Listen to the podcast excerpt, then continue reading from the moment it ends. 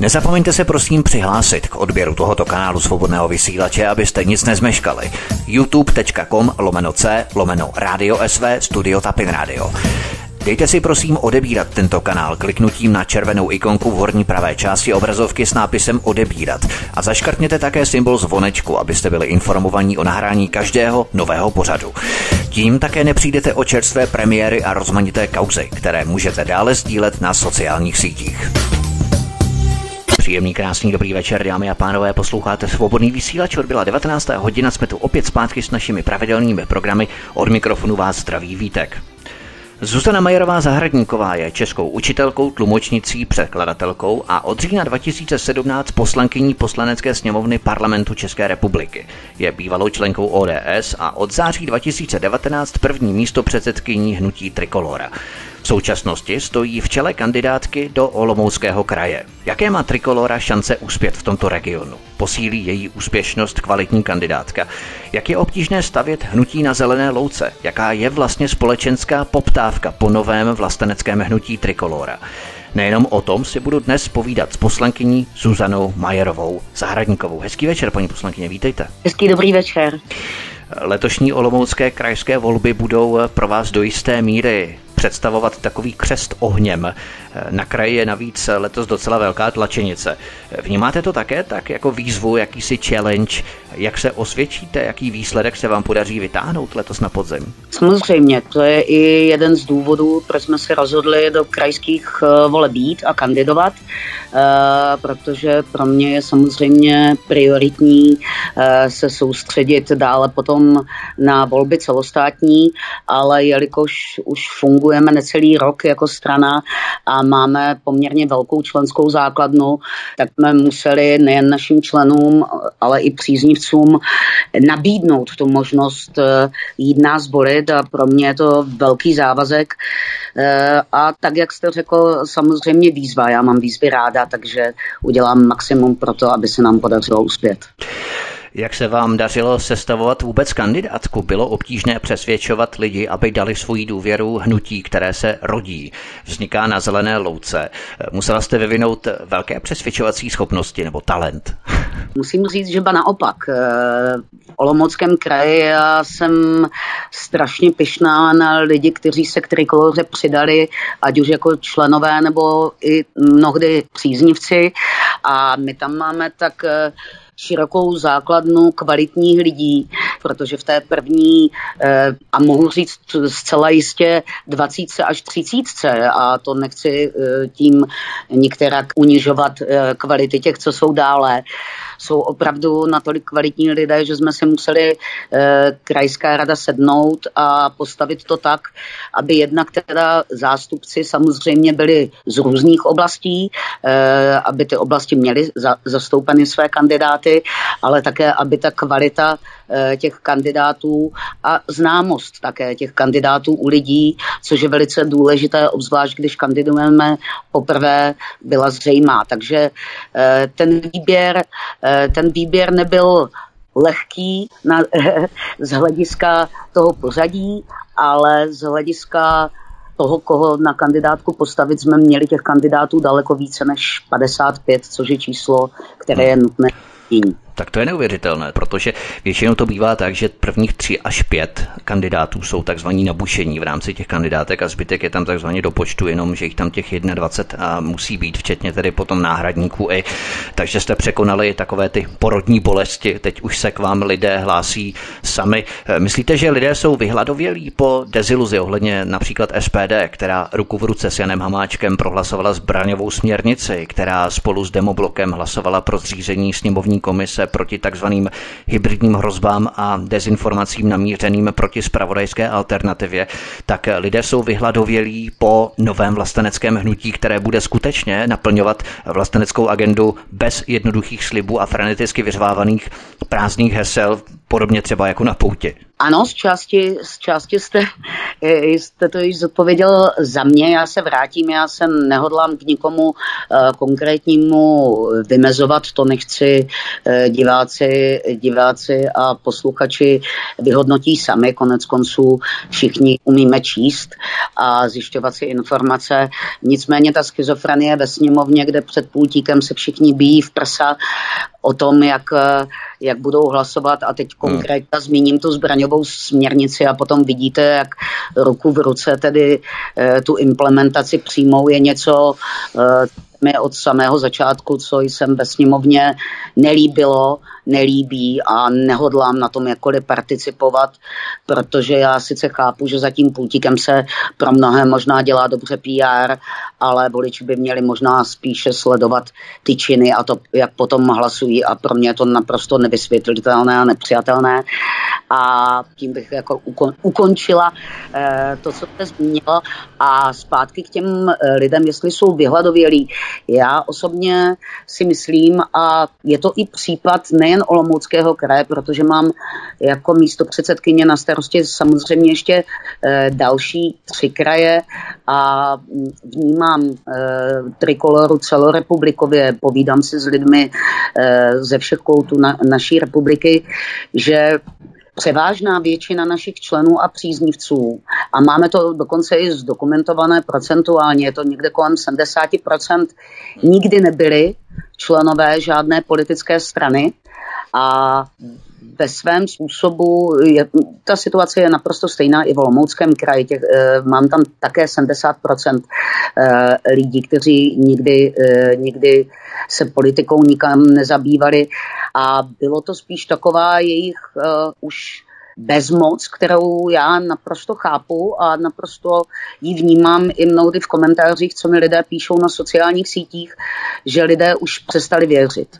Že lidé od toho roku, já osobně to počítám, tak 2829, Uh, byli takzvaně zahlceni uh, těmi sliby, které se nesplnily, tím hmm. papalvím, uh, tou arogancí, kterou já vnímám. Já ji samozřejmě také vnímám, protože já pořád stojím nohama na zemi a myslím si, že jsem pořád stejná Zuzana Majerová, jako byla před říjnem dva, uh, 2017 a také stejná zůstanu. A ti lidé, od, ti lidé mi mnohdy i říkali, že vlastně od toho roku 2829 k volbám ani nechodili. A myslím si, že tohle je značná část uh, voličů, Eh, které Trikolora přitáhla, ať už si jakékoliv strany eh, říkají cokoliv, jestli se pereme s mhm. procenty těmi nebo s těmi. Já tady o tyto věci se nezajímám. Mě zajímá přízeň a podpora od každého normálního člověka, který vnímá a cítí, že opravdu se snažíme v té politice něco změnit, protože tak, jak řekl předseda Václav Klaus a tohle mohu uh, dosvědčit, uh, on by se stejně tak i jako já mohl živit něčím úplně jiným a mít klid a být, uh, být doma. Ale my jsme si řekli, že do toho půjdeme a že proto uděláme maximum. To je přesně a... úplně stejně, jako když jsem měl rozhovor s Natálkou Vachatovou nebo s Janou Markovou, že oni říkali úplně přesně to tež. Oni mají rodiny, oni mají svůj biznis, oni mají své aktivity a v podstatě by se do té politiky nemuseli spát. A proč to dělají, jsou právě ty věci, se kterými nesouhlasí a které by chtěli změnit. A je to pro vás svým způsobem i velký závazek, že v podstatě nesmíte zklamat ty lidi, kteří vám důvěřují jako první straně trikloře. Pokud vy selžete, tak už opravdu jak si znehodnotíte tu jejich další vůli vůbec nějakých voleb se účastnit toho takzvaného demokracie demokratického procesu, byť si o něm můžeme samozřejmě myslet, co chceme, ale jedním z těch jednoduchých planých slibů je ve stylu vystoupíme z Evropské unie ideálně zítra dopoledne a nejlépe, kdybychom to stihli ještě zítra do oběda. Místo nepopulárního tvrzení, ano, vystupme, ale nejprve musíme vychovat generaci, která bude preferovat pro národní étos, pro národní kotvu a teprve potom můžeme vypsat referendum s klidem o vystoupení z Evropské unie, které bude mít šanci na úspěch. Nebo jak to vidíte vy v trikoloře ohledně setrvání České republiky v Evropské unii, na které se profilují některá hnutí i v krajských volbách, což v podstatě s kraji nemá vůbec nic společného. Je to takový paradox letošních krajských voleb. Ano, ano, souhlasím, souhlasím a vy jste to víceméně eh, za mě.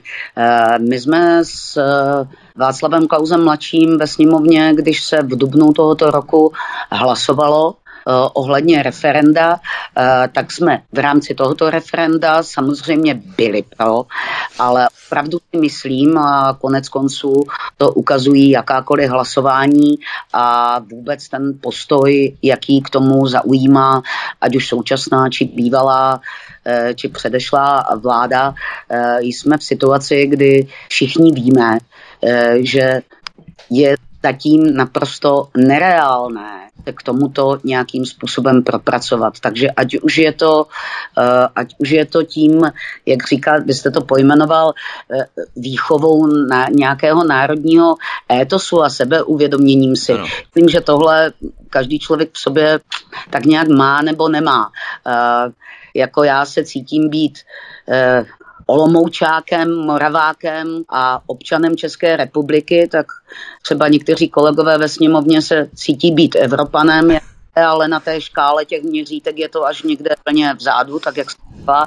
A hlavně si myslím, že je daleko podstatnější eh, se v této věci soustředit na užší spolupráci s V4, protože Eh, sami o sobě uvědomíme si, že jsme srdce Evropy a nejsme ve stejné situaci jako Velká Británie, to si nenalhávejme, eh, že jsme. Ta situace by byla naprosto jiná a myslím si, že ten precedens, eh, který se snažila Evropská unie vůči Velké Británii pět let tlačit, protože to byla opravdu nehorázně dlouhá doba, než jim umožnila to, co se tam prohlasovalo, by bylo daleko, daleko tuší.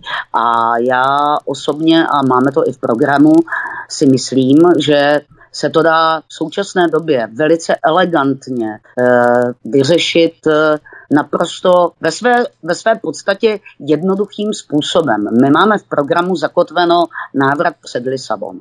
Spousta lidí eh, je pro spoustu lidí je to taková jako trošičku neuchopitelná floskule, mnoho lidí ani neví, co přesně to znamená.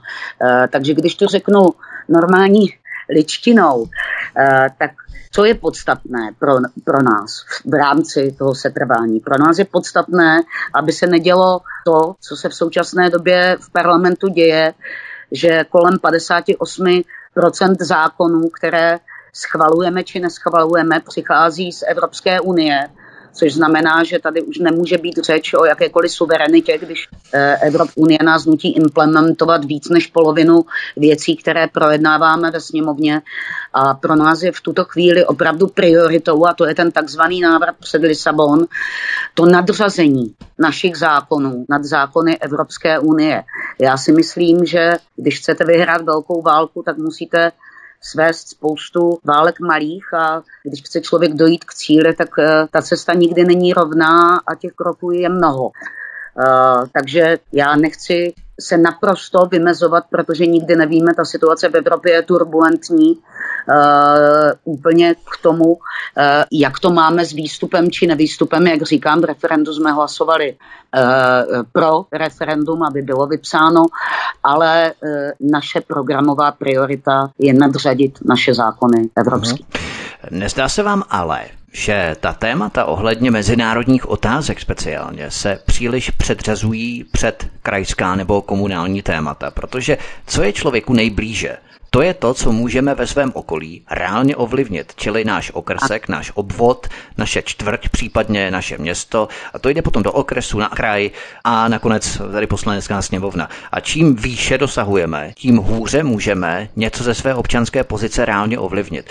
A lidé místo toho, aby se starali nejprve o to, co probíhá v jejich vlastním městě, sami iniciovali nějaký protest, sami se sebevědomě vyslovovali pro něco nebo proti něčemu. Prostě nejdříve si tu svou občanskou schopnost dokazovali na lokální úrovni. A pokud by dokázali lidi ovlivňovat ve prospěch nějakých věcí, natchnout lidi, nasměrovat je, pak teprve by ti lidé mohli sáhnout po věcech na vyšší úrovni. Ale mně se zdá, že tu máme spoustu takových těch světodějných můdrců, kteří na ranní cestě do práce, polední pauze na oběd, anebo večer při televizi, jedinou jejich starostí je Czechsit, NATO, OSN, VHO, Světová zdravotnická organizace a pomalu ani nevědí, co se děje na pískovišti u nich za barákem. Jo. E, nemáte také takový pocit, že by se měla politika začít stavět jako pyramida nejprve na komunále, na kraji a kdyby lidé viděli, že ta strana hnutí je schopná řešit nejprve jejich každodenní problémy, pak by jim dali tu důvěru do sněmovny, zatímco teď se snaží kdejaký vlastenecký jouda, když to tak s prominutím řeknu, vytřískat kapitál a kampaň body Chexitem nebo odporem k Black Lives Matter. A tou komunální politikou mnozí jaksi opovrhují nebo ji přehlížejí, že prostě chybí taková ta pevná, solidní politická práce, komunální práce v tom komunále u vlasteneckých stran. Bohužel ten opravený chodník nebo posekaná zeleň nejsou tak populární, jako je právě třeba ten Czechsit. Nezdá se vám to? Ano, ano, v, tom, v tomto zcela jistě sou, souhlasím. Eh, byť si myslím, že v těch komunálních volbách, kdy, tak jak jste to naprosto přesně řekl, košile je blížší než kabát. Člověk hmm. se vždycky identifikuje, my to i máme občan, rodina. ano, ano my to tak máme i, i vlastně zakotvené a člověka vždycky by mělo zajímat uh, to, co je mu nejbližší. A ta komunální témata uh, v komunálních volbách že se komuni- my jsme ještě komunální volby samozřejmě neměli, ještě jsme je neabsolvovali, ty budou až po celostátních volbách v roce, eh, v roce 22, pokud se nepletu, ale eh, myslím si, že u toho kraje, už vzhledem k tomu, eh, že Trikolora se obecně, teď dám takovou vsuvku vůči krajům v celku hodně vymezují. Eh, kraje jsou takové patvary, které vznikly eh, naprosto nesourodé, protože co si budeme povídat, když tady řeknu eh, v rámci Olomouckého kraje, co myslíte, že má, podob, mm, že má společného v zájmech Prostějovák a člověk z Jeseníku. Jo, naprosto nic. Každá ta oblast je specifická a myslím si, že původní, původní uspořádání, které bylo, a to bylo to okresní, kde člověk opravdu v rámci své působnosti eh, eh, dokázal vše vyřešit, bylo daleko logičtější a efektivnější. Takže eh, kraje jako takové jsou, tak, jsou z mého pohledu, když to tak vezmu v rámci uspořádání takový paskvil, paskvil takový průtokáč peněz z celostátu a proto i ty témata jsou velice těžko uchopitelná a nespecifická. A když mluvíte právě o těch, eh, že se používají ty celostátní, tak já zmíním jeden konkrétní eh, příklad, nic proti nim, ale co vyhrálo sociálním demokratům dvoje volby eh, zpátky krajské volby. Tenkrát to byl 30 korunový poplatek, což bylo i celostátní volby. Ano, byl... myslíte tu oranžovou revoluci v roce 2008, že? Ano, takže ano. Ono je, ono mnohdy, eh, mnohdy, když vidíte, eh, že ti a lidé také mnohdy tím, že sledují, tím, že sledují televizi, televizní noviny a vidí to dění, dejme tomu z té Prahy, tak mají pocit, že vlastně veškerá politika se odvíjí v Praze, což samozřejmě není pravda, protože v rámci eh, toho komunálu je spousta kvalitních lidí a spousta lidí, který, kteří pro své eh, okolí dělají, dělají maximum. Ale jak říkám, v rámci těch krajských eh, témat myslím, že je to pro mnohé velice těžko uchopitelné, protože i kraj jako zřízení je velice těžko uchopitelný. Ti lidé si prostě neuvědomují, že sice jim ten či onen politik nakuká, že teď zrovna chce vystoupit z Evropské unie, přičemž ještě před eurovolbami chtěl reformovat unii zevnitř, všechny si pamatujeme, o koho jde.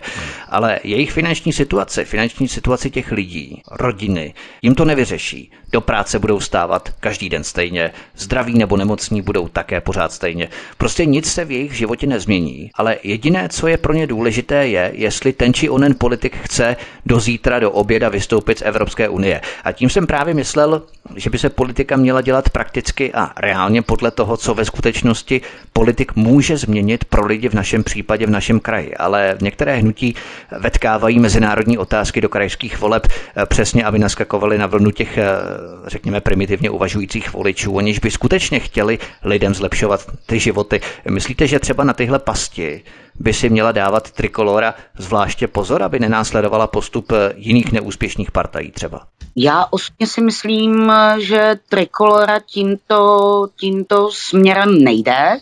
Eh, zcela jistě by měla být v tomto ohledu obezřetná, ale já osobně, když vnímám, ať už, eh, ať už jak to děláme eh, my tady v Olomouckém kraji nebo kolegové v jiných krajích, tak opravdu vidím, že ty krajská témata tam jsou komunikována a jsou komunikována velice dobře.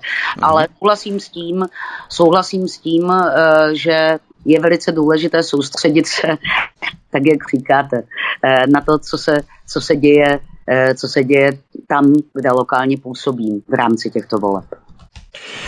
Poslankyně Zuzana Majerová Zahradníková, první místo předsedkyně hnutí Trikolora, která vede kandidátku hnutí do Olomouckého kraje, hostem u nás na svobodném vysílači. Vy posloucháte naše programy od mikrofonu a zdraví vítek. Po píšničce pokračujeme. Hezký večer. Poslankyně Zuzana Majerová Zahradníková, první místo předsedkyně hnutí Trikolora, která vede kandidátku hnutí do Olomouckého kraje, zůstává po píšničce stále naším hostem u nás na svobodném vysílači od mikrofonu a zdraví vítek. Eh, my jsme si předtím povídali o takových lehkých úvahách v těžké lidském životě a ještě těžší kampani. Eh, určitý druh brainstormingu, řekli bychom v rámci Evropské unie. Ale pojďme se podívat na dobu před 30 lety a porovnat ji se současností, když provedeme takový drobný historický odskok. Eh, vy jste v roce 1989 organizovala stávku studentů, podepsala jste petici několik vět a pomáhala jste při vzniku občanského fóra. Eh, když se tak nad tím vším zamyslíte, na počátku euforie, potom deziluze, rozčarování, teď nechuť nad utahováním šroubů svobody, kdy se musíte začít cítit snad i provinile, když se vyfotíte s Tomášem Hnídkem alias Ortelem, musíme se klanět kultu a modle homosexualizace a transfluid pohlaví přepisujeme historie ohledně druhé světové války a za chvíli praotec Čech bude ideálně nějakým černochem, co se narodil v Africe. Možná se to za chvíli v učebnicích dozvíme ve škole. Přece jste si tehdy v tom euforickém nadšení nemohla představovat, že k něčemu takovému dojde. Kde se to pokazilo podle vás? Nebo kde se to začalo kazit? Musím říct, že kdybych znala přesnou odpověď, eh, protože tohle je přesně ta otázka, kterou si, kterou si stále dávám, tak, tak by mě to možná uklidnilo. Když jste zmiňoval všechny ty eh, věci, tak jsem eh, zpočátku měla opravdu, měla opravdu takovou, takovou lehkou kopřivku, takové to šimrání, šimrání té doby, protože jsem se na moment vrátila a musím říct, že to byl nádherný rok, ten 89. Já jsem hmm. byla v maturitním ročníku a myslím si, že krom narození mých dvou synů jsem větší nadšení a euforii z života snad nikdy v životě neprožila. A bylo to krásný, bylo to krásný, stálo to za to. Eh, měla jsem pocit, že opravdu jako svět je náš a bylo mi úplně uh, tu chvíli jedno, uh, že moji rodiče měli o mě velké obavy a já to logicky chápu, prožili si prožili dva válku i 68. A, a naše rodina, uh, rodina v těchto obdobích to neměla lehké. Takže takové to rozčarování, víte, já jsem to rozčarování v těch 90. letech ještě neměla. Já jsem to zcela, to zcela jistě ne. To zcela jistě... Ani když byla opoziční smlouva nebo 98. akce Děkujeme, odejděte, ani to vás nepřivedlo k určitému zvažování, kam vlastně jsme se to vydali?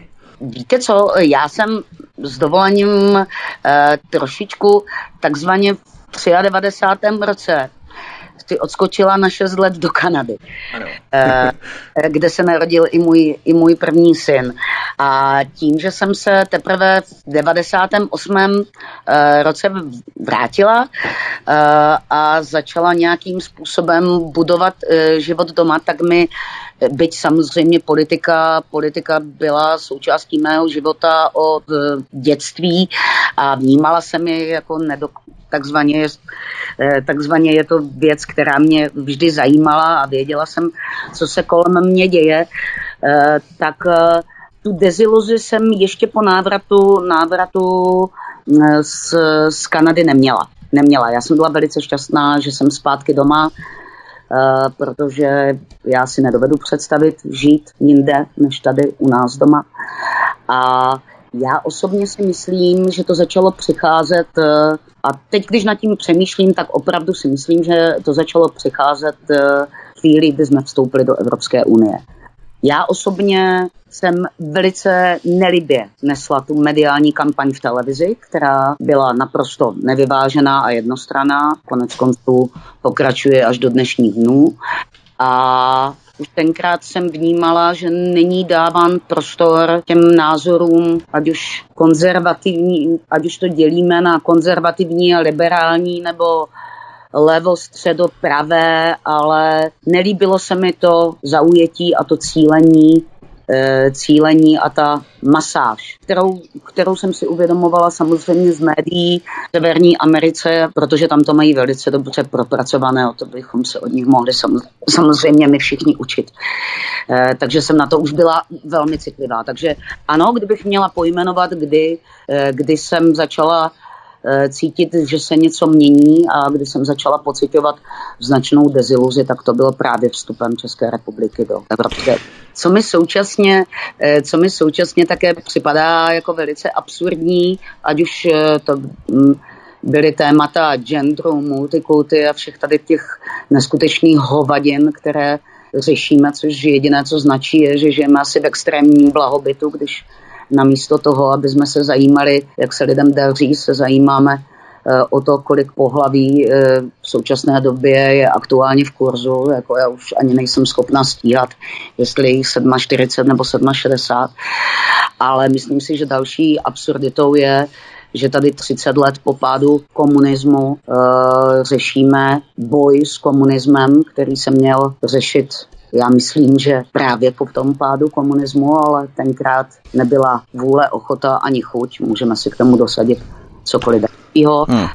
A naraz tady bojujeme s nějakými fiktivními eh, lidmi. Přitom ty hrozby jsou, tak jak jsem zmínila, úplně jinde a myslím si, že ty hrozby, kterým čelíme, uh, už nejsou ti komunisti s tím, s tím rudým praporem, ale právě ti duhoví bojovníci na marxismu, kteří jsou zastoupeni v mnoha stranách.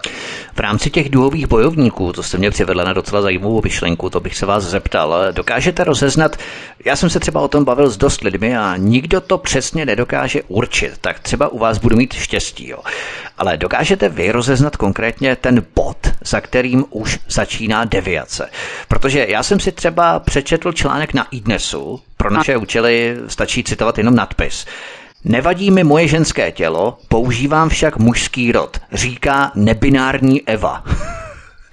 tak, milá poslankyně Zuzano Majere Zahradníku, je to účelové pozerství, anebo ti lidé to myslí opravdu fakt vážně? Kde je ta hranice podle vás, za kterou už začíná úchylka deviace? Ono se to totiž každým rokem posouvá dál a dál.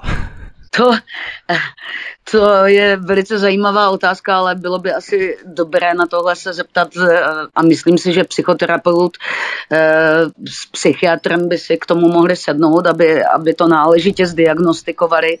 Eh, takže to bych hm. ptala odborníkům. Oni ti odborníci totiž taky mají docela genderově naťuknuto a mnozí právě ospravedlňují tyto různé úchylky, deviace a tak dále. To znamená, že i tady to není úplně stoprocentní. No, samozřejmě to lobby, to lobby a ty peníze zatím Uh, Jasně. Nepozlátko pro mnohé, ale, ale já osobně se příliš snažím nezabývat tím, co ti to lidé říkají a nedávat jim uh, nějakou výraznou pozornost, protože mně to přijde naprosto úchylné. Já mě víceméně těch lidí líto, asi neměli úplně poklidné dětství, protože jinak se nedovedu představit, eh, co to. Já jsem se dokonce musela Eh, musela eh, eh, vygooglit, co znamená být nebinární a musím říct, že mu toho měla takový lehký záchvat smíchu. A co to znamená? Já to vůbec taky nevím, já to negooglil. Totiž, co to znamená být nebinární a binární? Já nevím, jestli máme třeba binární posluchače nebo nebinární posluchače. No, binární, binární tam nebylo, ale nebinární byli ti, to ještě neví, jak to mají. Aha. Oni ještě neví. Oni jsou dospělí, ale oni nejsou ani muži, ani ženy. A pak jsou takzvaní pansexuálové a těm je to zase prý, eh, já teďka opravdu nebudu přesná a věřím, to nevadí. různá uskupení e, mě budou citovat v tom, jak jsem neprofesionální v jejich zařazení sexuality, ale mě je to upřímně úplně jedno, že pro mě pro mě jsou pohlaví pouze dvě, a to mužské a ženské. Takže já se těmi ostatními asi tak nějak odmít, odmítám vážně zabývat. No. Takže... To je právě ten rozdíl mezi námi, kdy my jsme, když jsme byli malí, tak jsme lítali venku, hráli jsme se, dělali jsme různé hry a tak dále, jezdili jsme na tábory. Dneska ti mladí sedí doma a zkoumají svůj gender, jaký vlastně mají gender a různě o tom přemýšlí a píšou na internet a uh, dělají videa na YouTube. Uh, my jsme totiž ale, abych se vrátil možná to byl takový trošku odskok v rámci těch pohlaví, jenom to mě evokovalo, když jste to zmínila. Ale abychom se vrátili k těm pohnutým sametovým časům barevné revoluce v tehdejším Československu. Tak eh, abychom to dokončili, když se zamyslíme nad podstatou sametové revoluce, nebo spíš nad systémovým ukotvením v rámci těch polistopadových procesů, řekli bychom. Uh, koukám, že na vás jdu hned na začátku s těžkým kulometem. Já chtěl začít airsoftkou nebo flobertkou, vzduchovkou a potom třeba ty kulomety, jo? ale tak když už to tady řešíme, tak uh, myslíte si, že bylo hnací silou toho období změny hlavně lidové hnutí, a nebo v zákulisí stály jiné procesy a síly, které zrežírovaly a zorchestrovaly podhoubí, atmosféru, klima společenské pro vznik té takzvané barevné revoluce u nás, tak jak to provádějí mezinárodní rozvětvené organizace serešovského typu dnes? Samozřejmě v té době, protože jsem opravdu tu euforii vnímala, eh, vnímala od samého prvopočátku. Samozřejmě byla doprovázena i velkým strachem, ale v to pondělí 20. od toho pondělí 20. Eh, kdy vlastně se to všechno nastartovalo, ať už u nás na gymnáziu Hejčín eh, nebo na univerzitě, na univerzitě Palackého a přidávali se opravdu běžní lidé, eh, chodili do těch ulic, to Olomoucké náměstí bylo plné a všichni jsme byli nadšení, jako by jsme postupně schazovali ten strach.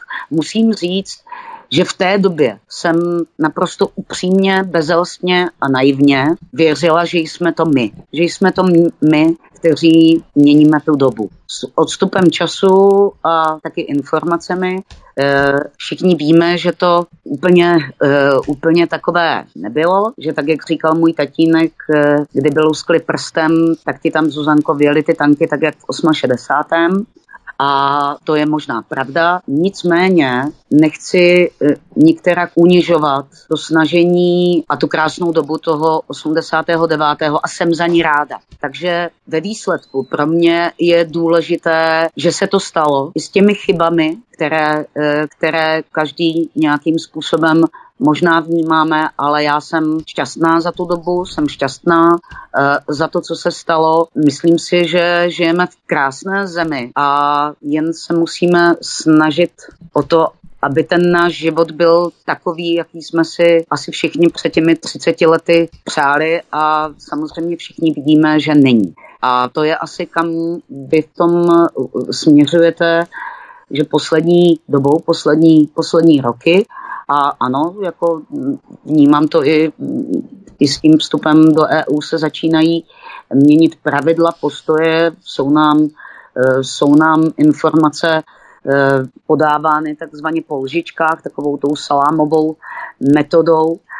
A myslím si, že se vracíme zpátky do doby, kdy, kdy jsme málem nuceni dělat autocenzuru svých vlastních slov a postojů a kde místo diskuze eh, probíhá nálepkování různého druhu, na které jsem si, byť jsem si zvykla, tak eh, samozřejmě Eh, tomu absolutně nerozumím a ta doba současná mi čem připomíná tu dobu totalitní. Ono je to v podstatě ilustrované i vracením se nebo návratem písniček Karla Kryla, které znovu začínají nabývat na popularitě, což už samo o sobě je něco znamená. A je v podstatě důležité právě, když reflektujeme zpětně ty pohnuté doby té sametové revoluce, barevné revoluce, jak já říkám, tak je potřeba se poučit z těch chyb, abychom opravdu nespadli zpět do toho stejného marazmu. Ale pojďme se posunout trochu dál. Po těch 90. letech a po vstupu do Evropské unie od 1. května 2004 Pojďme se podívat do roku 2009. Vy jste totiž od roku 2009 byla členkou ODS, ve straně jste zastávala pozice místo předsedkyně místního združení Olomouc město a místo předsedkyně oblastního združení.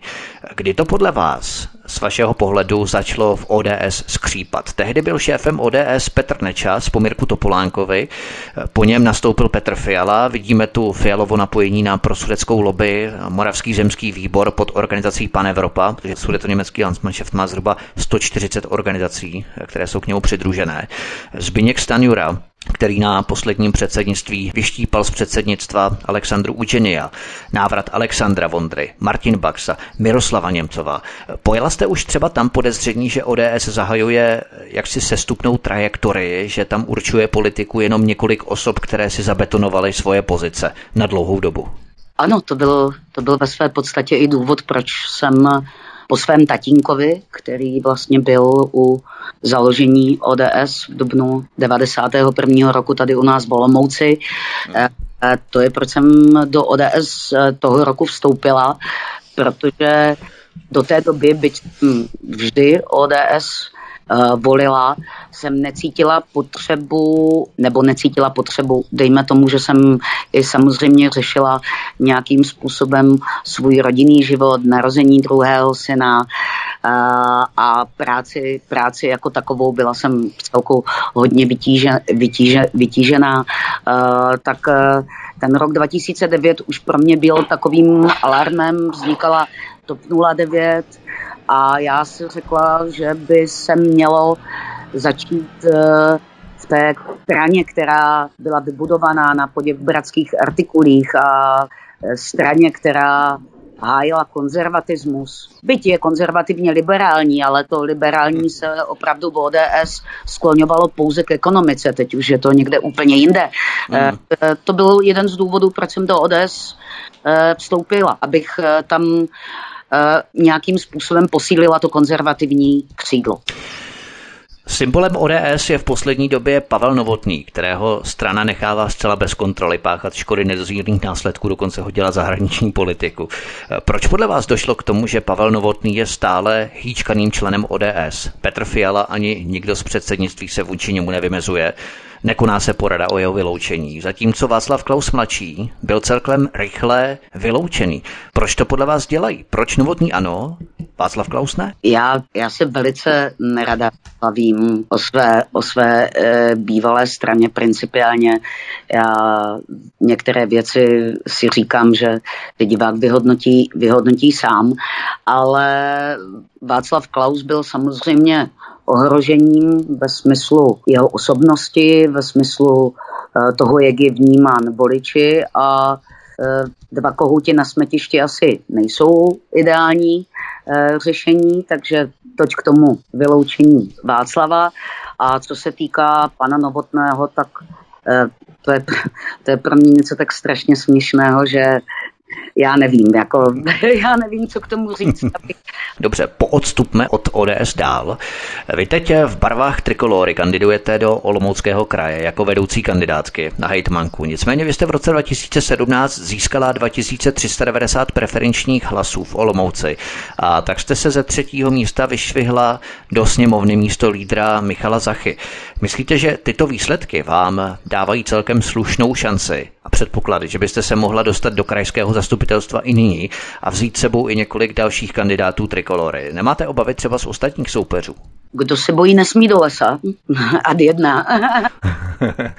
a jestli, eh, jestli mám nebo nemám šanci, to posoudí voliči. Jistě je rozdávají eh, vždy karty, to nechám, eh, to nechám samozřejmě na nich ale v rámci kraje, v rámci našeho programu, v rámci toho, jaké mám, máme kandidáty, eh, věřím, že uspějeme a udělám pro to maximum. Já vždy říkám, říkám lidem, eh, lidem na kandidátce, příznivcům a členům, musíme pro lidi, musíme být mezi lidmi, musíme s nimi mluvit, musíme jim vysvětlovat, protože média nám příliš sluchu logicky nedopřávají, ale musíme tu nejen tu kampaň, ale tu osvětu o trikoloře udělat ta, dělat tak, aby až se zavřou ty volební síně, abychom věděli s naprosto čistým štítem a klidným srdcem, že jsme udělali maximum a že není nic, co bychom v rámci těchto voleb zanedbali. A já osobně si myslím, že to maximum děláme, jsme mezi lidmi každý den, nehodlám to měnit, myslím si, že kontakt s lidmi je to nejpřirozenější a nejlepší. Já jsem mezi lidmi ráda, já se na rozdíl od některých lidí neobávám. A, takže budu pokračovat, nebo budeme všichni pokračovat v tom našem úsilí a ten účet nám vystaví lidé v tomto kraji.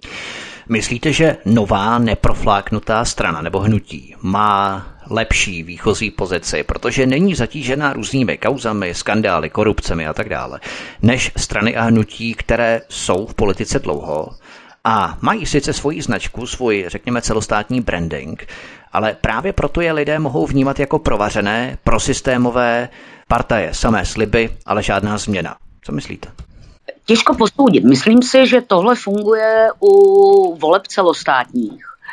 U voleb krajských eh, samozřejmě eh, zástupci, eh, současní zástupci kraje tím, že nějakým způsobem jsou viditelní, protože ten kraj zastupují, tak mají tu výhodu toho konání či nekonání,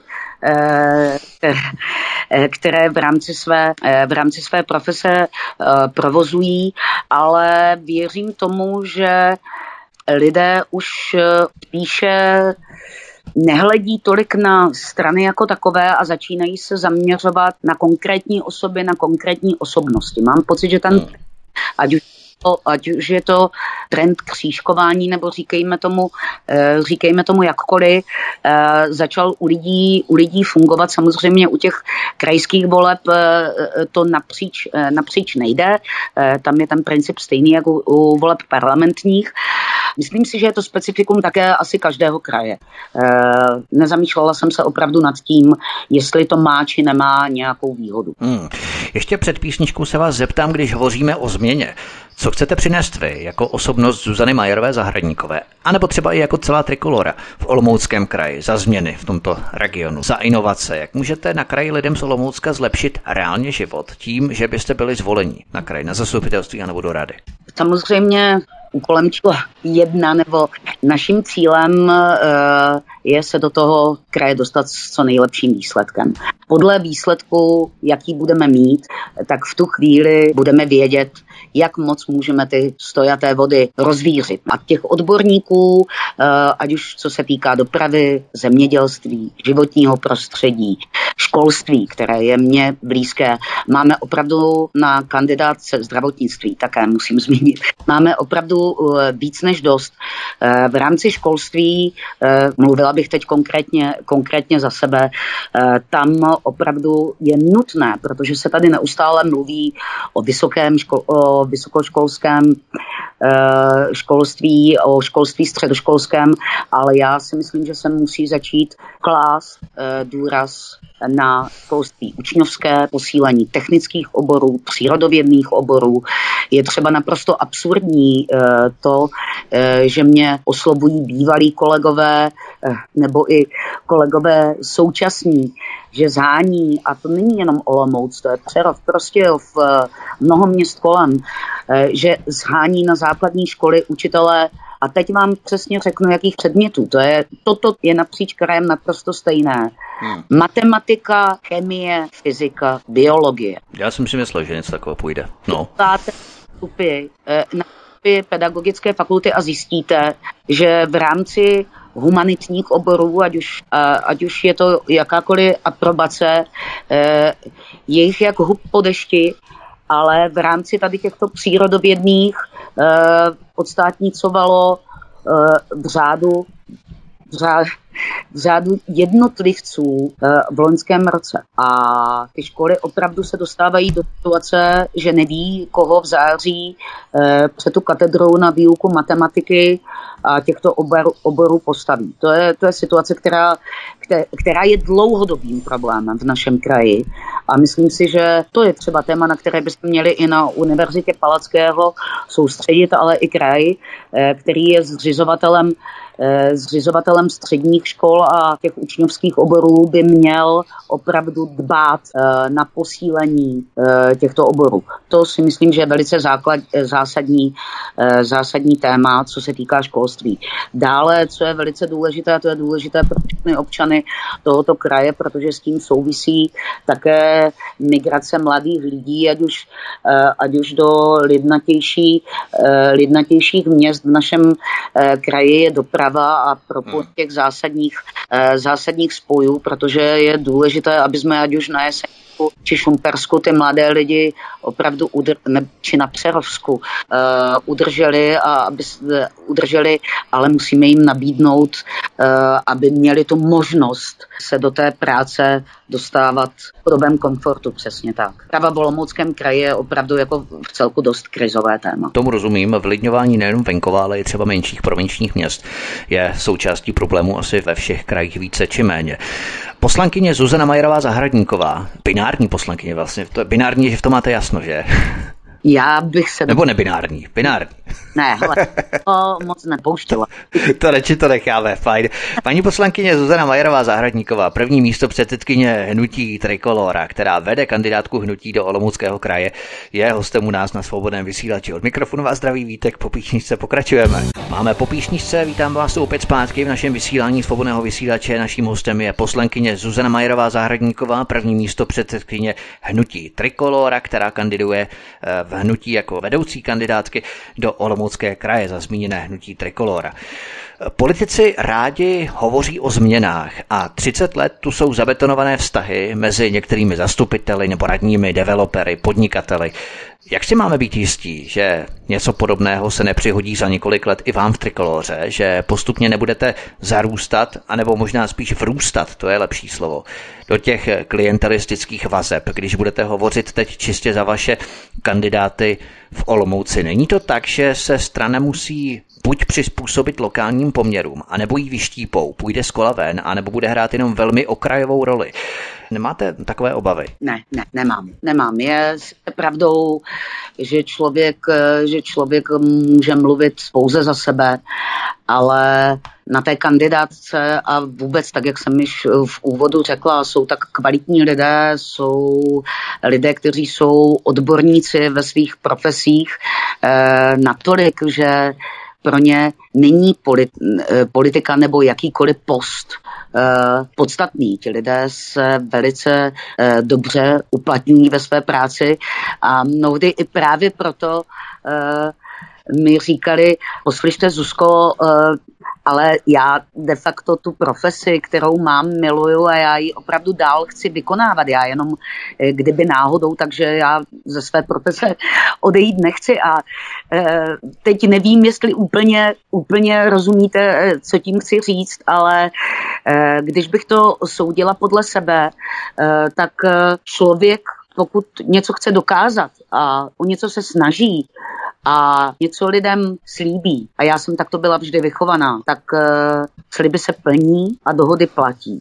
A pokud vím, že něco dodržet nemohu, tak to nikdy slibovat nebudu. Je jasné, že každý na to může opáčit, to už říkalo tolik lidí a jak vám máme věřit. Ale důvěra je pro mě něco velice křehkého a vím, že mnozí eh, je dokázali, si je dokázali velice sami rozbít a pošlapat a já opravdu nevidím důvod, proč bych šla v šlépějích jiných a snažím se, aby lidé na základě své práce, která již trvá mnoho let, aby lidé viděli, že opravdu eh, to, co dělám, dělám z přesvědčení a vnímám, že to tak mají i lidé eh, na naší kandidátce a že jdu za tím, aby se lidem v našem kraji žilo lépe. Když hovoříme o té důvěře a změnách, ale spíše spíš o důvěře, tak je v celku jasné, že je potřeba výjít i se svými politickými oponenty, pokud tedy ta strana nepřevalcuje ostatní konkurenci. Já uvedu takový příklad. Primátorem Olomouce je Jaroslav Žbánek z Hnutí Ano. V kulárech není asi žádným tajemstvím, že nemá zrovna dvakrát ideální vztahy se svým spolustraníkem hejtmanem Ladislavem Oklešťkem. Přímo na radnici pak má za zády dvojci protřelých politických hráčů, náměstka Martina Majora z ODS a radního za ANO Milana Ference. Nemáte obavy, že podobné animozity vám mohou svázat ruce při případném formování koalice na kraji letos po volbách, pokud byste získali jako trikolora nějaký významnější počet hlasů, protože pokud na druhou stranu kývnete na spolupráci třeba s ODS, anebo třeba s ČSSD, anebo hnutím ANO, Nezahodíte ten váš étos hnutí, které chce přinést novou svěží politiku, spoluprací s prosystémovými provařenými partajemi, o kterých víme všichni, že žádnou změnu přinést nechtějí? Uh, rozumím, rozumím, kam cílíte a samozřejmě politika je vždy, je to vždy o lidech. Je to vždy o lidech a v rámci politiky je důležité se umět nějakým způsobem dohodnout. Eh, já jsem v rámci toho, eh, co je podstatné eh, pro naše občany našeho kraje, v celku dosti nekompromisní člověk. A i když náš úspěch bude jakýkoliv a opravdu nebudeme, nebudeme předjímat. Já se naprosto nebráním tomu v rámci krajského zastupitelstva být v opozici, pokud se nedohodneme. Já to nevnímám jako pro. Mm. E, takže pro mě je důležité, abychom jako trikolora v rámci těchto voleb uspěli, abychom se snažili pro lidi doručit to, co jim slibujeme. A pokud to půjde v rámci nějaké koalice, která se bude vyjednávat a nebudu spekulovat, jaká se bude vyjednávat, jaká je už třeba e, mezi některými předjednaná, e, pokud se domluvíme a nebudou tím, a nebudou tím nikterak upozaděny e, naše cíle, tak pak ano, pak je možné, e, pak je možné nějakým způsobem spolupracovat, ale určitě nepůjdeme do chomoutu v situaci, že bychom e, věděli, že je to jenom kvůli e, nějakým pár křeslům. A z... Ano, anebo trafikám a slibům. Rozumím vám, co, co myslíte. Ano. Když tu hovoříme o té důvěře, hovoříme tu o tom, že by nebylo tak úplně politicky likvidační být v opozici, pokud se za každou cenu nedohodnete právě s tou koalicí anebo s těmi koaličními stranami, které budou tvořit tu páteřní koalici v rámci toho kraje. Není pro vás nejhorší, když jste přišla do politiky a myslela jste si, že svými představami, názory zboříte svět. A po pár letech zjišťujete, že abyste vůbec něco málo dokázala prosadit, musíte vyvinout takové úsilí, aby se vám podařilo otočit aspoň kousek tím obrovským kolem zákonů, mašinérie, legislativy, že z těch vašich ideálů, názorů postupně slevujete, že je to pro člověka určitým způsobem demotivující. Mm, ano, ano, e, někdo tomu říká e, naivita, já možná bych to spíš nazvala nějakým idealismem, e, který jsem, který jsem e, měla, ale vzhledem k tomu, že já jsem v celku dost urputný člověk, e,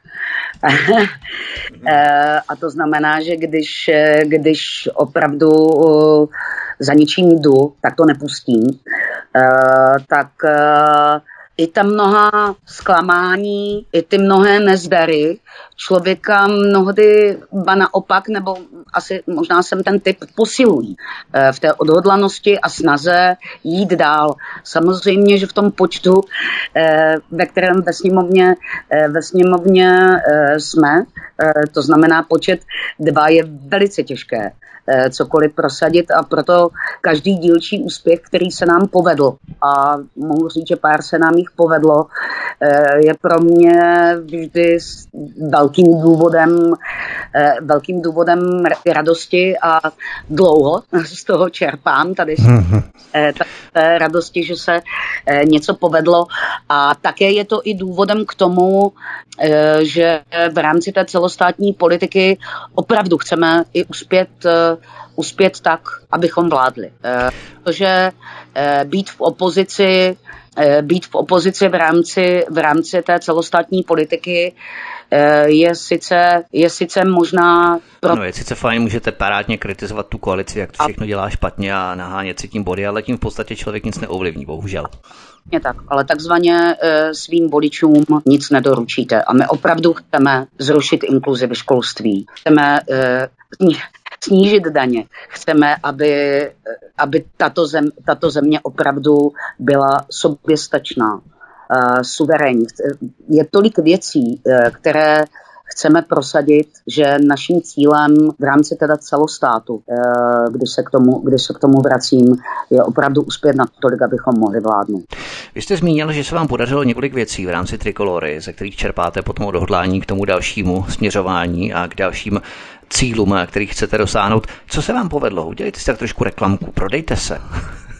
no tak za těch posledních pár let eh, měli jsme velkou radost z toho, že se nám podařilo odsunout, byť bohužel teď už to, eh, teď už to naběhlo, protože to už je eh, nějaké dva roky, že se nám podařilo, podařilo odsunout o dva roky způsob financování základních škol, který teda teď už bohužel, ale je, je to ten způsob financování pomocí PH Maxu.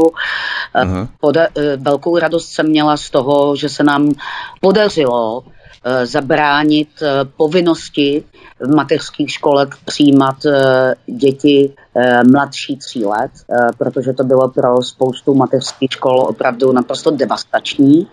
Hmm. A Měli jsme velký cíl, aby poslední, poslední rok mateřské školky nebyl povinný. Tam jsme se pouze nějakým způsobem posunuli, ale úplně se nám to prosadit, prosadit nepodařilo.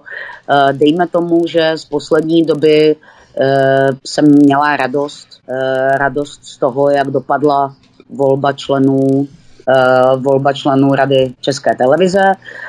Já jsem tu třeba s lídrem KSČM za Olomoucký kraj Ludvíkem Šuldou v rádiu probíral Přerov a s tím spojení poslední úsek dálnice D1 mezi Přerovem a Říkovicemi. Věříte třeba tomu, co prohlásil minister průmyslu a obchodu Karel Havlíček, že ten poslední úsek dálnice bude dokončený do roku 2024, protože na tom jsou závislé i mnohé společnosti, které odcházejí z Přerova, jak jsme řešili ty mladé rodiny, které se potom stěhují do krajského města do Olomouce z těchto měst, jako je Šumperk a právě Přerov. Ty firmy odcházejí z Přerova, lidé kvůli tomu ztrácejí práci v regionu a proto se stěhují. Věříte tomu, co prohlásil Karel Havlíček? Věříte. Víte, to je přesně. Teď, teď jsem jak ten typický volič. on už tady samozřejmě dávno nebude, pan Havlíček, v roce 2024, takže on může slíbit cokoliv. Jo, to je to takzvané slibem nezarmoutíš, to úplně by, bytostně, bytostně nemám ráda tady, tady tu hmm. Uh, samozřejmě, jelikož, je, eh, jelikož ministr Havlíček je v rámci té dopravy kompetentní, tudíž by měl být zodpovědný e, za to, co říká, e, tak dejme tomu, že budu se snažit uvěřit tomu, byl. Pokud vím, já jsem tady, tady tu jeho návštěvu v našem kraji sledovala a pokud vím, tak v tom slibu zaznělo, že zaznělo i to, že už teď v srpnu začínají vyřizovat stavební povolení.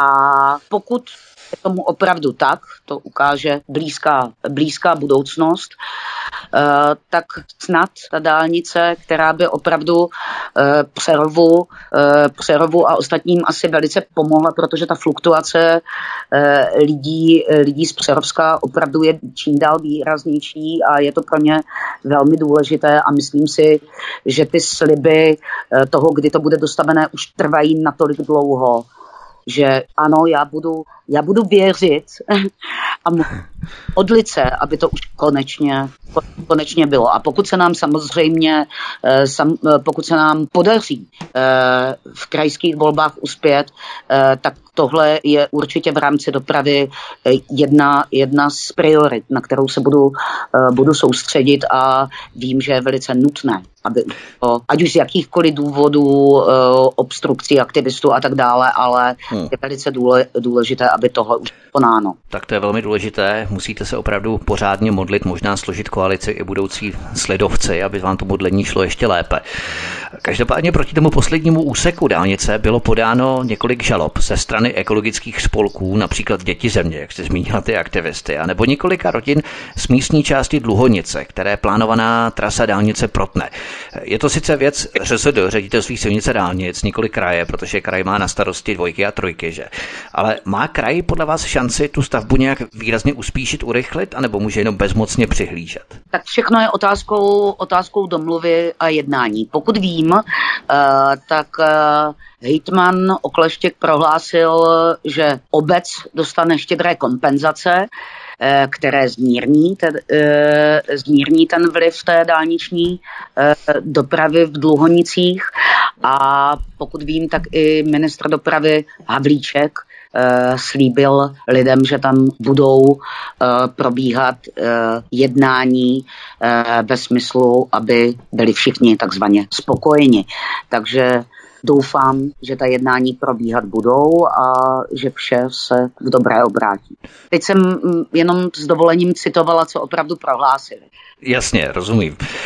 Ještě takové drobné krajské téma, ono tak úplně drobné není, ale jak by mohl třeba kraj pomoci s lokalitami postiženými nedávnými bleskovými záplavami, jako je právě třeba oblast Šumwald, který se stále zničivé bleskové povodně zpamatovává po více jak dvou měsících. Jde nejenom o provizorní opravy domů, kde čekají až vyschnou ty domy, ale i znečištěné studně například a mnoho dalších věcí. Jak by se měl podle vás kraj podílet na pomoci této oblasti a případně i jiným oblastem, abychom řešili právě tu praktickou politiku na kraji, protože od těch obřích záplav, všichni si pamatujeme na ten rok 97, 1997, vy jste tady byla v Kanadě vlastně, jste byla v 98. teď jsem si uvědomil, ale, ale vy jste zažila určitě ty dozvuky toho, že tak v tom roce 97 se na Olomoucku nic moc nezměnilo až do dnes. Teď jsme měli nejdeštivější měsíce, dva nebo tři za sebou. Nezahráváte si tam tak trochu na tom Olomoucku? No já si myslím, že rezort ochrany životního prostředí a vůbec povodí Moravy by mělo být eh, by mělo být eh, nějak celkově zrevidováno, protože pokud vím, tak eh, když si snažíte vyhledat jakékoliv informace ohledně protipovodňových opatření od roku 97, tak tady musím říct, že a v celku dost pečlivě jsem se snažila Uh, tak k těm různým fázím protipovodňových opatření se nic moc z informací veřejně dostupných nedozvíte, což mě samozřejmě v rámci právě přípravy eh, do krajských voleb jako v celku dost znejistuje a vadí mi to, eh, protože bych opravdu chtěla zjistit, co konkrétního se přesně v rámci těchto opatření od roku 97, 97 eh, udělalo, protože tam samozřejmě takzvaně lidově zahučelo spousta peněz. Hmm. A co se týká Šumvaldu, tak vám mohu říct, jednak se znám eh, s panem starostou Josefem Šenkem a jednak eh, tam máme i členy eh, trikolory.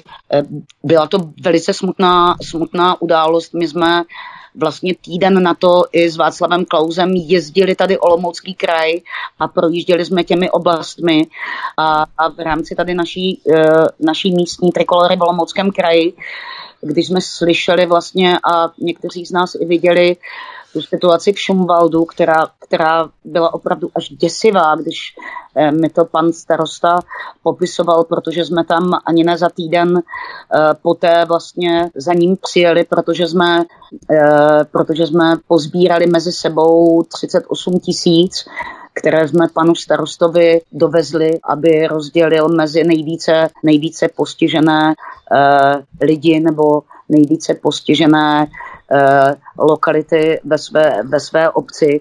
Nechtěli jsme to eh, úplně dávat konkrétním lidem, protože opravdu, když jste viděl, kolik domů, kolik domů, kolik zahrad, kolik bylo zdevastovaných. Já teďka opravdu mě to cel, eh, celkem bere, protože si to vybavuju, když jsme tam byli a nevěřila jsem tomu, co jsem viděla eh, a potom i od pana starosty slyšela, eh, že to, že to bylo tak katastrofické.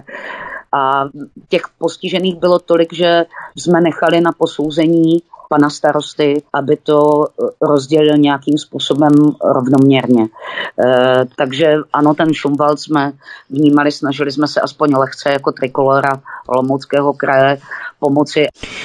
Poslankyně Zuzana Majerová Zahradníková, první místo předsedkyně Hnutí Trikolora, je hostem u nás na svobodném vysílači od mikrofonu a zdraví Vítek. My si zahrajeme písničku a potom vstoupíme do poslední kratší čtvrtiny našeho rozhovoru. Zůstaňte s námi, podíváme se na kampaň. Máme po písničce, vítáme vás tu zpátky od mikrofonu a zdraví Vítek a spolu se mnou nás naším dnešním vysíláním svobodného vysílače provází poslankyně Zuzana Majerová Zahradníková, první místo předsedkyně Hnutí Trikolora, která vede kandidátku Hnutí do Olomouckého kraje. A my se vypravíme na kampaň kampaň. A na poslední část našeho rozhovoru, kam se ještě chystáte reprezentovat trikoloru, protože vy jste nedávno naštívila rokový festiák ve Velké Bystřici na Olomoucku. Dávali se s vámi třeba lidé spontánně do řeči, nebo si přišli poslechnout kvalitní muziku a politiky a politiků? Měli plné zuby, nechtěli to řešit. Uh, Woodstock, pardon. Hanácký Woodstock, jasně. Ano, Hana, Hanácký Woodstock nebo i jiné akce, eh, které navštěvujeme. Já si myslím, že jsou akce, kam se politika tahat nemá. A je to přesně, jak říkáte, ať už to jsou různé hody, poutě, slavnosti, festivaly. Lidé se tam z pravidla, z pravidla chodí odpočinout, poslechnout muziku, konec konců i já Woodstock pravidelně navštěvuji, protože eh, Velkou Bystřici mám eh, dva kilometry od svého domu, mám tam spoustu přátel a známých, eh, mám tu obec velmi ráda, eh, takže se účastním tady tohoto tady tohoto hudebního festivalu, pravidelně konec konců i spousty jiných. Eh, ten, tento víkend, kdyby, eh, kdyby nebyl koronavir, tak by nebyl zrušen ani litovelský otvírák, který bývá taky hojně navštěvován, který vždycky bývá v, u litovelského pivovaru. Ale ať se vrátím k meritu věci. Já se vždy snažím na akcích tě, tohoto typu lidi nikterak neobtěžovat politikou jako takovou. No, no. Jsem ráda, a to mnohdy poznáte už z těch výrazů, někdy vás lidé poznávají, přáteli se samozřejmě zastavíte, popovídáte si, ale mnohdy už se nám i stává, že přátelé chtějí, abych si popovídala s někým, eh, já nebo kdokoliv jiný, eh, s někým, s někým od nich, ale už se začíná eh, samozřejmě dít i to, že lidé za námi spontánně chodí, sem tam se na něco chtějí optat, chtějí si vzít třeba Eh, letáček nebo kontakt, protože potřebují, eh, potřebují s něčím poradit a není to, není to věc na pětiminutový rozhovor, ale eh, je to třeba otázka mailu. Já vždycky po nocích se snažím všem lidem i v rámci vlastně svého poslaneckého mandátu odpovídat a pokud mohu, tak se snažím všem lidem vždy pomoci najít nějaké řešení anebo hmm, hmm. i pomoci jako tak. Že ta kampaň, eh, ano, jsou cílené akce, ať už to byla ať už to byla naše tour, eh, kde, kde lidé dopředu vědí, že je to akce Trikolory a v tu chvíli oni sami spontánně přijdou, protože je to zajímá. A pak jsou tady tyto ano, lidové akce, kde pro mě je mm, pro mě důležité být nejen proto, že, že jsem ráda mezi lidmi, ale i proto, aby lidé věděli, že jsme opravdu naprosto normální lidé, jako oni z masa a kostí a e, že taky jenom nepijeme e, kávu a čaj, ale že se i sem tam dáme to pivo. Vím, že nedávno někým bylo vytýkáno, tak jsem vždycky říkala, ten, kdo se, ten, kdo říká, že nepije, tak je sám a schovaný. Nout teda, jo.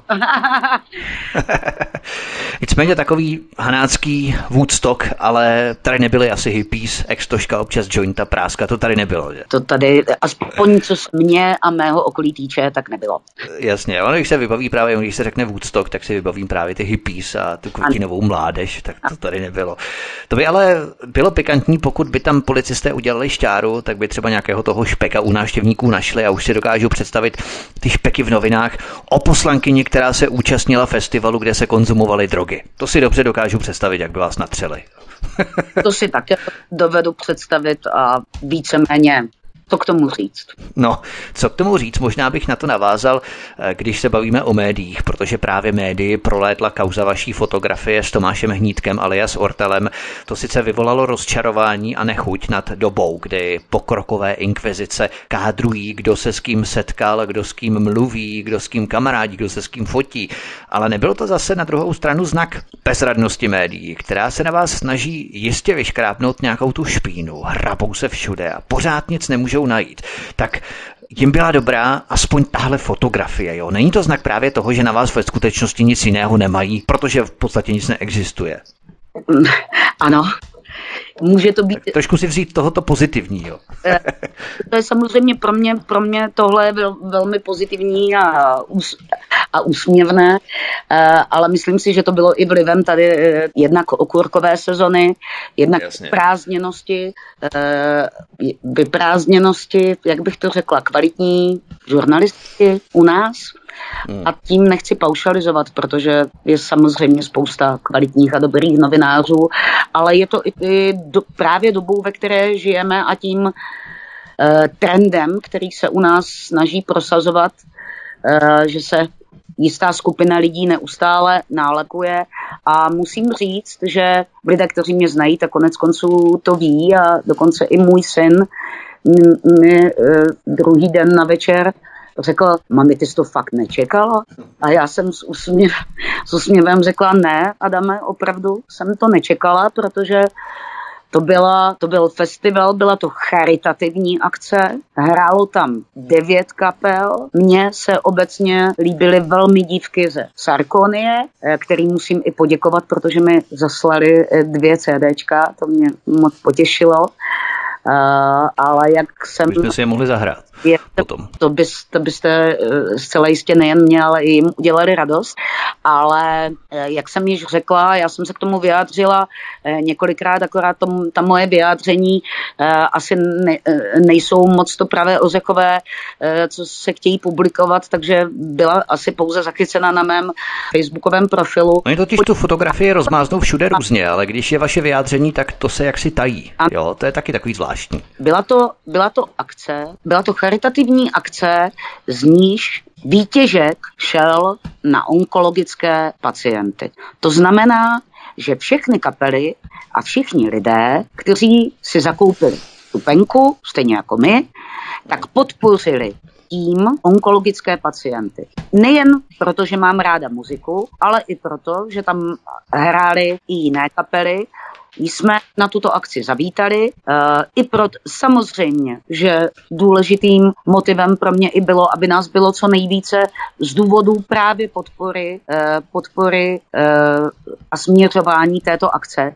Šla jsem poděkovat všem kapelám, které hrály. Vyfotila se téměř se všemi. A tato fotka byla, myslím, jedenáctá nebo desát, Každopádně vím, že byla jedna z posledních, které jsem na tom facebookovém profilu krom ostatních fotek s ostatními eh, kapelami publikovala. Takže to někomu stálo srdce kremensky za to si všechny ty hmm. fotky pozotvírat a pak z toho udělat kauzu. Ale tak, jak to říkám, no, co, co mají ti novináři, někteří hod v té okurkové sezóně, co mají psát a hmm. asi, asi je to pozitivní, že de facto takováhle hloupost je to jediné, co na mě Taková nechtěná publicita, nechtěná reklama je také reklama samozřejmě. Oni ti novináři opravdu nemají co dělat, než chrlit cokoliv, vzít si bílý plášť v tom největším zoufalství a jít se projít půl hodiny do nemocnice, aby si jich nikdo nevšiml a potom napsat, jak jsou hrozná bezpečnostní opatření v nemocnici, že se tam mohli producírovat v bílém plášti a nikdo si jich nevšiml.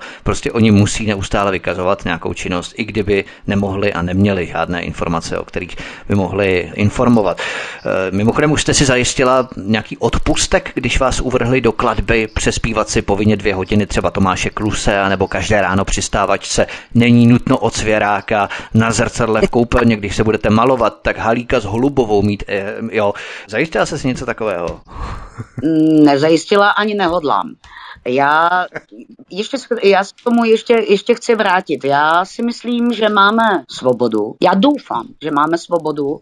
A pokud vím, tak ta kapela není zakázána a já, její minulost pro mě, a teď naprosto upřímně, nebyla známa v rámci nějaké kapely, o které, kterou mi, kterou mi uh, podsou, podsouvali, protože tento žánr uh, není úplně to, co já osobně poslouchám. Stejně jako jsem v 90. letech neposlouchala, neposlouchala Orlík, ale měla jsem ráda třeba garáž a psí vojáky. Jasně. Ale když bychom zmínili ten Orlík, tak eh, Matásek si odpustek evidentně zajistil, zatímco Landa, Landa ještě ne. a tak to už u nás, u nás chodí. A já, eh, pokud, pokud ta kampela není zakázána a pokud tady máme svobodu slova, tak já naprosto nechápu, eh, co se tady řeší. V rámci, v rámci toho festivalu eh, se nic, co mi podsouvají, nedělo. Lidé pouze zpívali, pouze tleskali. Žádná čísla, jak, jak někteří numerologové psali, tam neprobíhala. Na to, byť mám, byť mám hodně dioptrií, tak zase vnímám velice dobře. Takže eh, pro mě je to opravdu absurdní, absurdní kauza, eh, které já se musím smát, přijde mi to naprosto ubohé. A já ba naopak jsem si říkala, bylo mi to dost měvné, eh, že nejen, že teda to, co jste mi říkal, abych si pustila, tak já se opravdu nehodlám trápit. Já koukám kvalitní muziku, ať už je to, ať, ať už je to rock, punk nebo cokoliv. Já mám hudbu jako takovou velice ráda a těším se teď na sobotu na Horký Žeslíže, eh, se kterými se teda jako vyfotím naprosto už otevřeně, naprosto cíleně. Totiž jejich bubeník byl také zadržený policií v rámci nějakého zásahu. Teď mám takový pocit, horký žeslíže. Mm, jsem se právě o tom v pondělí dočetla kolega z jeho českého hmm. kraje, jestli neodpustil takový vtipný, takovou vtipnou vsuvku, že nechce dopadnout jako já že se teda radši, že se teda jako radši nevyfotil, ale Velký že slíže je pro mě a teď eh, tak jak, tak jak k Ortelu eh, jsem se, eh, jsem se nějak jako nevyjadřovala z hlediska hudebního, tak že slíže je pro mě v současnosti za posledních za posledních deset let jedna z nejlepších slovenských punkových kapel. Já naprosto cíleně vyhledávám jejich festivaly a nejvíce mi líbí vždy jejich spojení, takzvané československé spojení Tři sestry a Horký že slíže. Eh, to, to si vždycky říkám, že to, je, eh, to se mi vždycky velice eh, líbí. A právě mě zaujal ten titulek, že zatkli bubeníka, nehodlám se tomu blíže nikterak věnovat, protože mě zajímá jejich hudba, která je skvělá která mě baví. To je fajn. Možná v rámci toho Daniela Landy, o kterém jste pronesla, že si odpustek zřejmě ještě nezasloužil, tak možná o ten odpustek usiluje eh, z pozice přizvání Tomáše Kluse do projektu Blanického manifestu, ale to si musí ve své hlavě vyřešit on sám. Eh, já jsem ještě slyšel, že vy dokonce budete muset být přeskušovaná ze znalostí historie, zejména kolem eh, druhé světové války, že tento týden půjdete na úřad Prahy 6 do Řeporí a tam vám dají certifikát ze znalostí historie. Je to tak? Vaším lektorem by měl být prý Pavel Novotný. Jste dozvěděla od vás teď, kde jste to četl? To je pro mě nová. To je samozřejmě legrace, to je samozřejmě humor, jo. Myslela, že jsem, že mi nějaké pozvání, eh, pozvání vlítlo do spamu. Ne, já jsem to možná řekl příliš seriózně, že to vypadalo opravdu jako pravdivá informace, ale ne, je to fake news, je to dezinformace. Každopádně se jednalo o humor. Eh, není ale právě třeba to přepisování historie, kdy se stahují i filmy v Americe, Sever proti jihu, nebo Policajt ze školky, kde se prý romantizuje policie. Neobáváte se, že to dospěje za chvíli i k nám a třeba se za pár let dozvíme, že praotec Čech, praotec Lech byli homosexuálové, Eh, aby to bylo rasově nebo genderově vyvážené, protože Black Lives Matter, takže postahovat z úlož to všechny staré dobré pohádky pro děti naše české, na kterých jsme vyrůstali, než je politruci a cenzoři zařadí na index. A těch by bylo. A těch by... No, těch by bylo. Ano, to je, to je děsivé, co se tam děje. Uh, a zapomněl jste zmínit uh, jeden z filmů, který, který já mám moc ráda, a to je Forrest Gump který údajně taky mezi ně patří. Já už jsem o tom před dvěma lety na svém sociálním profilu hmm. Eh, psala v souvislosti s, Jamesem Bond, s Jamesem Bondem, protože tím, že jsem vlastně jedinou ženou ve své, ve své rodině, mám dva, dva, dva syny, jednoho muže, tři kocoury a dva psy, takže z hlediska, z hlediska pohlaví jsme genderově naprosto teda nevyvážení. No to jste byste s tím měli něco udělat. Měli, no, obávám se, že v tomto trendu budeme pokračovat. Nicméně nic, eh, nicméně, eh, nicméně to, co se děje, a není to jen co se, se týče, co se týče filmů, i to, co se týče literatury, co se týče obrazů, eh, které se vyřazují knihoven vysokých škol. Toto přesně je vlastně jedním z mých nejoblíbenějších, nebo mým nejoblíbenějším pilířem v rámci trikolory. A proto říkám, že politika trikolory je nadčasová a rizí. Uh, a to je, to, je ten, uh, to je ten náš pilíř, braňme no, normální svět. Já mám takový pocit, že už opravdu, a teď to řeknu slušně, svět se zbláznil. A jestli my dovolíme tady u nás, a já pořád ještě věřím, že jsme ti správní Švejci, kteří se tomu dokážou smát, a nenechají si tyto věci vnutit, byť Evropa už se tomu zdárně, zdárně také poklonkuje. Eh, já pořád věřím, že eh, toto my si u nás obhájíme. Eh, já proto udělám maximum. A je to, je to vlastně celá tady tato zhoubná ideologie proměny, ať už je to, ať už je to ten gender a tak dále, je pro mě něco naprosto nepřípustného. Já opravdu chci, aby kluci normálně si hráli autíčkem a holka s panenkou a ne naopak a nechci, nechci svět, který už pomalinku je nastolován. Hmm státech nebo v některých západních zemích Evropy. Teď mě tak napadlo, jak se nadnesla, že kluci by si měli hrát s autíčkama, holčičky s panenkama, tak eh, zhruba od 15 let by si kluci měli začít hrát s holčičkama. Jo. Počkejte, vy se tomu smějete, ale já jsem kvůli tomuto tématu a, a v tom dobytku jste měl samozřejmě pravdu, to je zdravé. Ale Ale já jsem kvůli tomuto tématu, a ono to znovu ožívá, i interpelovala ministrní sociálních věcí Maláčovou, eh, která opravdu na ministerstvu práce a sociálních, eh, sociálních věcí eh, leží metodika péče a takově pro mikrojesle, což je pro děti v období eh, od 6 měsíců do 3 let. A tam jsem taky zaznamenal, to je strašný. Povídejte.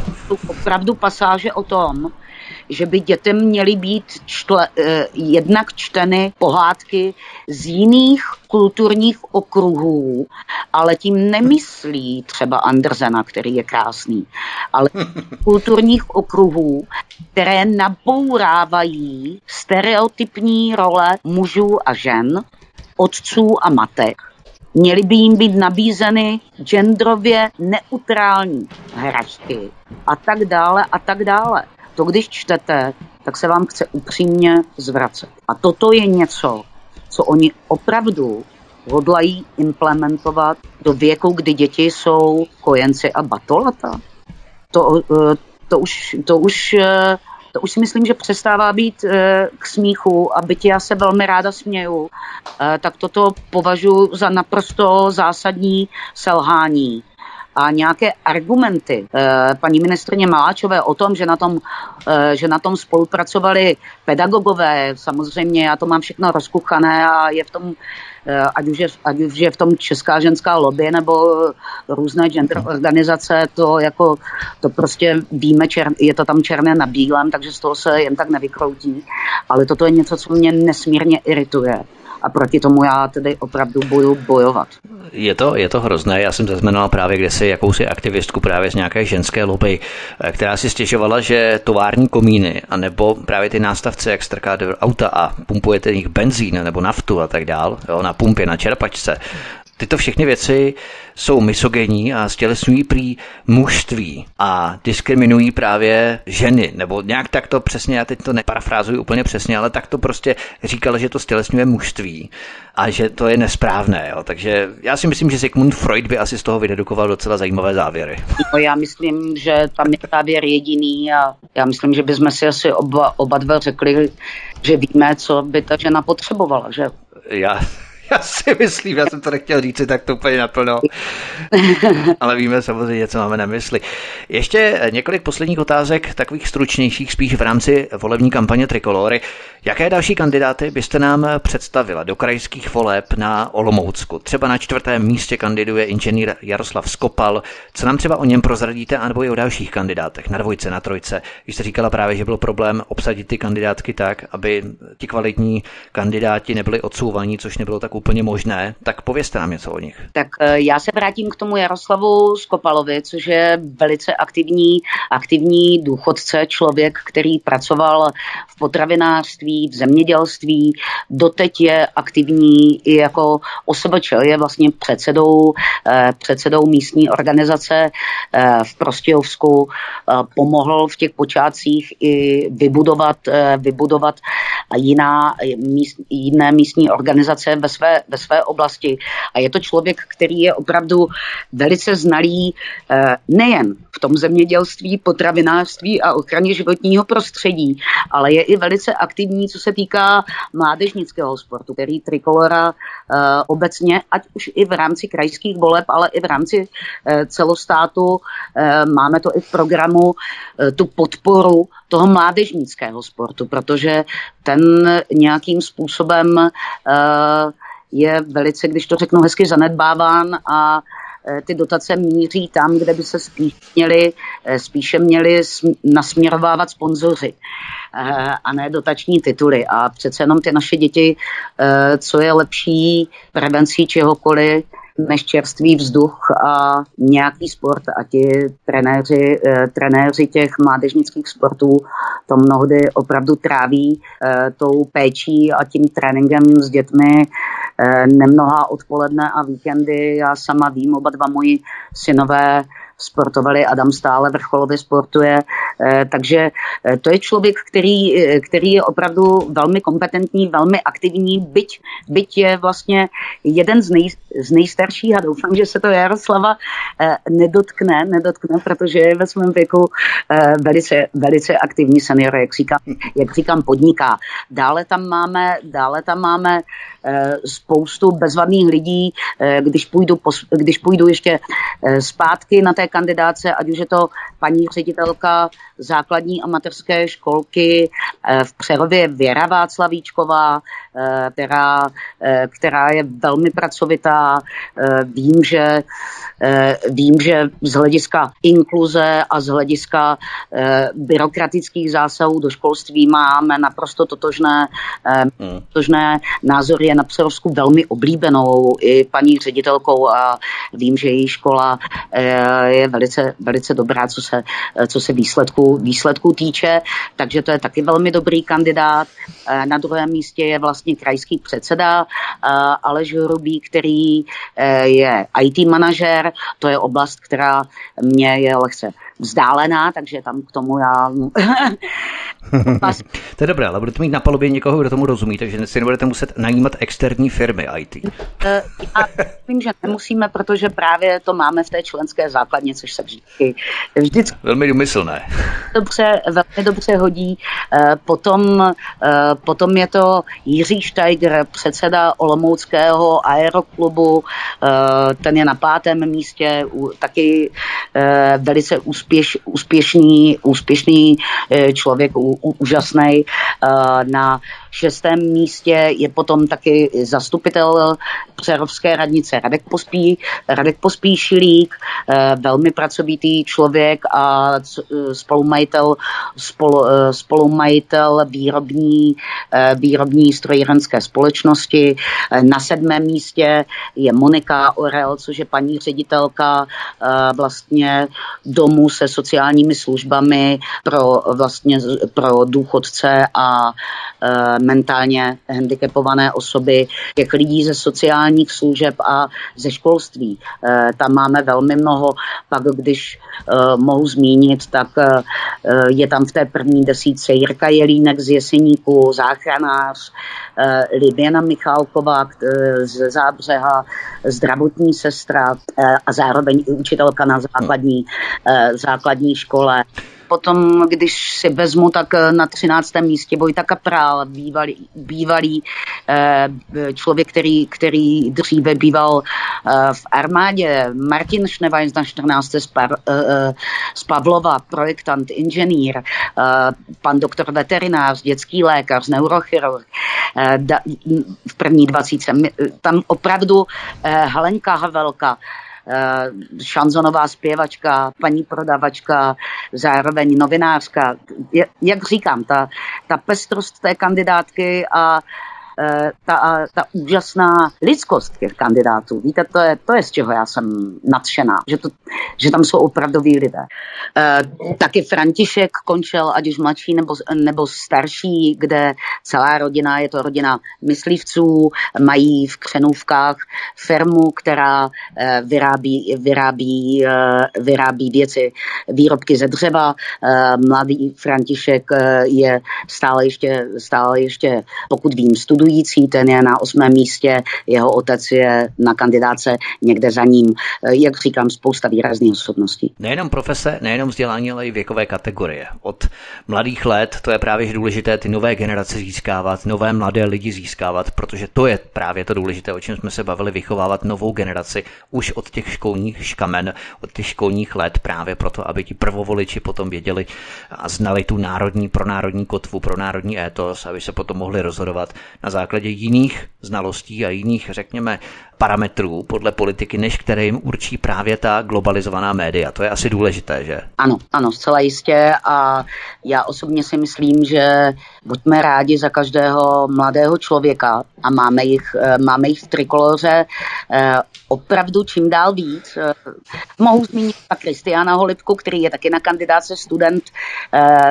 fakulty, lékařské fakulty tady v Olomouci, nebo i další, ale díky bohu za každého mladého člověka člověka, eh, který se o politiku v dnešní době zajímá, protože mám pocit, že ten trend eh, toho zájmu mladých lidí o politiku, anebo spíše ten trend eh, toho konzervativního myšlení u mladých lidí, je velice, jak kdyby vidíme velice zřídka a je nutné, nutné si ho hýčkat, ale vše je vždycky o výchově. Tak to je skvělé, bude vám držet maximálně palce, aby se podařil právě ten majstrštyk ohledně hnutí, které je stavěné na zelené louce, ale které má docela dobře a slušně našlápnuto k tomu, aby se umístilo na významném místě, významné pozici v rámci krajských voleb letos na podzim 2. a 3. října 2020.